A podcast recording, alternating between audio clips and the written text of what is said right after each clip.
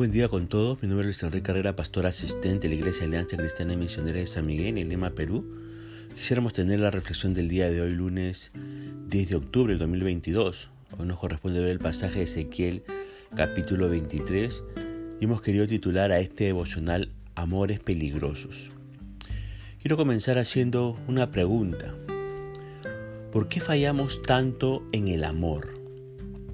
¿Por qué tanta gente elige a la persona equivocada o se enfrasca en relaciones tan peligrosas como irracionales. Fíjese que no todas las propuestas afectivas son convenientes para nuestro bienestar. Hay eh, algunas relaciones amorosas que solo nos causan daño. Este amor por lo general nos lleva a realizar cosas que van en contra de nuestros principios y creencias. Esos amores peligrosos no se mueven tanto por el amor verdadero. Lo que nos motiva es el deseo, la pasión, el anhelo de llenar un vacío en nuestro corazón, el miedo a no quedarnos solos. Muchos jovencitos, por ejemplo, o no tan jovencitos, piensan que el tren del amor los está dejando. Ahora, el compartir por mucho tiempo con alguien y el creer que nos identificamos en muchas cosas nos puede llevar a sentir amor. Y sabe que esto le pasó al pueblo de Israel. Pasaba mucho tiempo con su vecino los asirios, al punto tal que, entre comillas, se enamoró de ellos. Mire lo que dice el verso 5, este capítulo 23 de Ezequiel. Y Aola cometió fornicación aún estando en mi poder y se enamoró de sus amantes asirios, vecinos suyos. El capítulo 23 comienza comparando a Samaria y a Jerusalén, las capitales de Israel y Judá, con dos hermanas. Ellas eran hijas de una misma madre, porque tenían un antepasado común, es decir, Jacob, cuyos descendientes formaron doce tribus. Ahora, aquí, este pasaje de Ezequiel 23 es una parábola, ¿verdad? Y se habla aquí de Aola. Aola significa su propia tienda o tabernáculo. Aola es el reino del norte, o sea, Israel. Y dice que la sedujeron los amantes asirios a apartarse de Dios con sus hermosas ropas y puestos de poder. El pueblo de Israel codiciaba juventud, fuerza, poder, riqueza y placer. Las mismas cualidades que la gente de hoy en día piensa que le traerán felicidad. Pero los encantadores asirios apartaron a Israel de Dios. Ahora fíjese que podemos ser cristianos muy entregados a Dios, pero si nos juntamos con mucha frecuencia con personas que no son creyentes y encima ofenden esas personas constantemente al Señor, es decir, somos cristianos que eh, estamos con frecuencia con muchas personas no creyentes y compartimos con sus pecados y rebeldías, es posible que con el tiempo nos enamoremos, entre comillas, y eso nos lleve a contaminarnos con sus ídolos, entre comillas, y creencias, tal como le pasó al pueblo de Dios. Fíjese lo que dice el versículo 7, ¿no? Y dice, y se prostituyó con ellos, con todos los más escogidos de los hijos de los asirios, y con todos aquellos de quienes se enamoró, se contaminó con todos los ídolos de ellos. Ahora le pasó al pueblo de Israel y también nos puede ocurrir a nosotros. Por eso la Biblia dice en 2 Corintios capítulo 6 verso 14, no estéis unidos en yugo desigual con los incrédulos, pues qué asociación tiene la justicia y la iniquidad, o qué comunión la luz con las tinieblas. Lo que este texto prohíbe es que el cristiano se sujete a los valores o a la incredulidad de alguien que no sea cristiano por estar pasando mucho tiempo ¿no? constantemente con una persona no creyente. Ahora bien, revivir en nuestra mente también los amores del pasado puede ser ocasión para caer también en la infidelidad. El recordar de manera intencional los amores del pasado los puede convertir en amores peligrosos.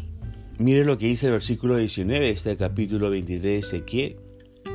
Aún dice, multiplicó sus fornicaciones, trayendo en memoria los días de su juventud, en los cuales había fornicado en la tierra de Egipto.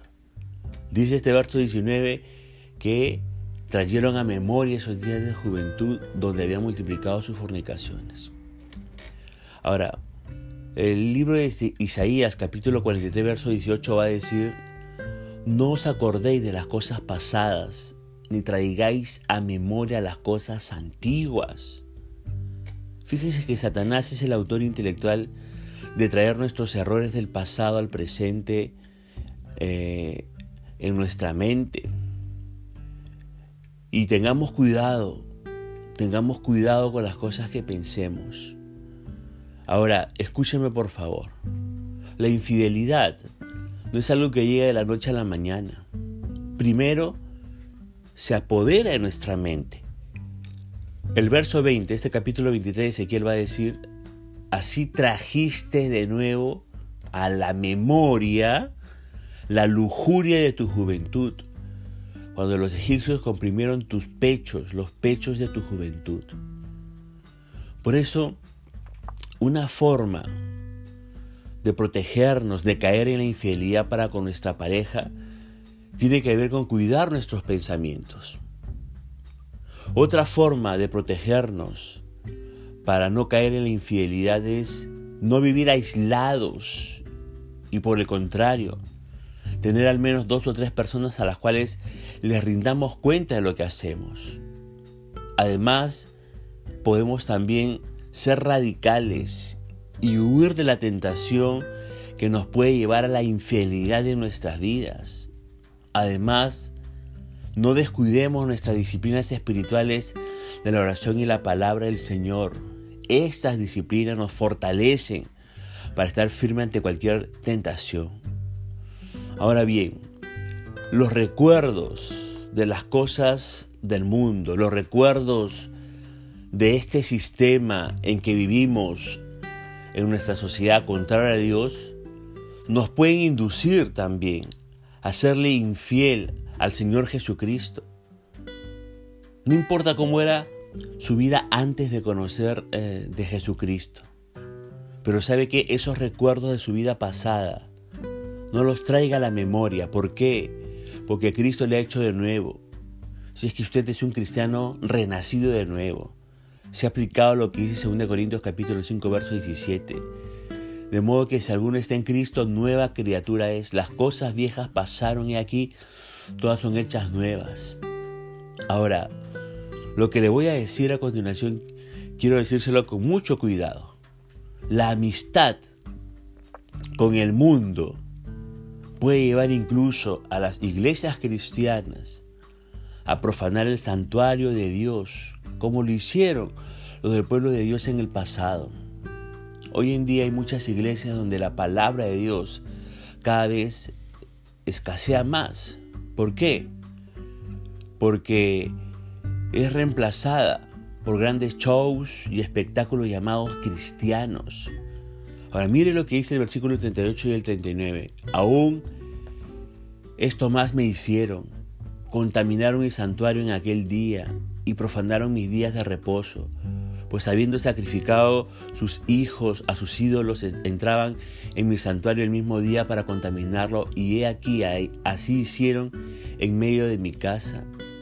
Fíjese que los israelitas llegaron al extremo de primero sacrificar a sus hijos a los ídolos y luego hacer sacrificios al Señor en el mismo día. Y esto hizo que la adoración se convirtiera en una burla. Ojo, no podemos alabar a Dios y pecar voluntariamente al mismo tiempo. Eso sería tan cínico como que alguien primero se acostara con quien no fuera su cónyuge y luego fuera a celebrar su aniversario de bodas. ¿Se da cuenta? ¿Se da cuenta? Ahora bien, como usted sabe, tarde o temprano la maldad se paga y esos amores peligrosos que tanto placer brindaron se puede volver en contra nuestra. Fíjese lo que dice el versículo 28 y el versículo 29.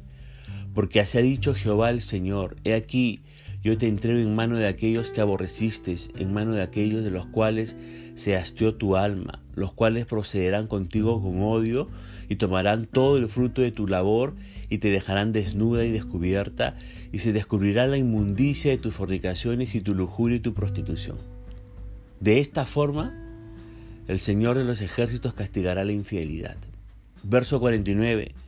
Y sobre vosotras pondrá vuestras perversidades y pagaréis los pecados de vuestra idolatría y sabréis que yo soy Jehová el Señor. El amor, ¿sabe qué? Nos puede llevar a cometer locuras y daños irreparables. El mundo en que vivimos es un mundo muy atractivo que nos lleva a querer vivir en contra de Dios. Verso 14 y 16 de este capítulo 23 de que él dice, y aumentó sus fornicaciones, pues cuando vio a hombres pintados en la pared, imágenes de caldeos pintadas de color, ceñidos por sus lomos con talabartes y tiaras de colores en sus cabezas, teniendo todos ellos apariencia de capitanes, a la manera de los hombres de Babilonia, de Caldea, tierra de su nacimiento, se enamoró de ellos a primera vista y les envió mensajeros a la tierra de los caldeos. No te fijes en por qué te puedes enamorar. No se fije en las cosas de este mundo, porque se puede enamorar de ellas. Las cosas que nos ofrece el mundo son agradables. Por esa razón nos costó tanto salir de este mundo en el sentido de sus prácticas anticristianas. Y muchos cristianos todavía siguen disfrutando de los deleites de este mundo. Por eso no busque la amistad con este mundo porque terminará enamorándose de él y sabe que le irá mal. No se meta en amores peligrosos porque se puede arrepentir muy tarde. Punto final para el devocional del día de hoy, deseando que la gracia y misericordia de Dios sea sobre su propia vida. Conmigo será Dios mediante esta nueva oportunidad y que el Señor le bendiga.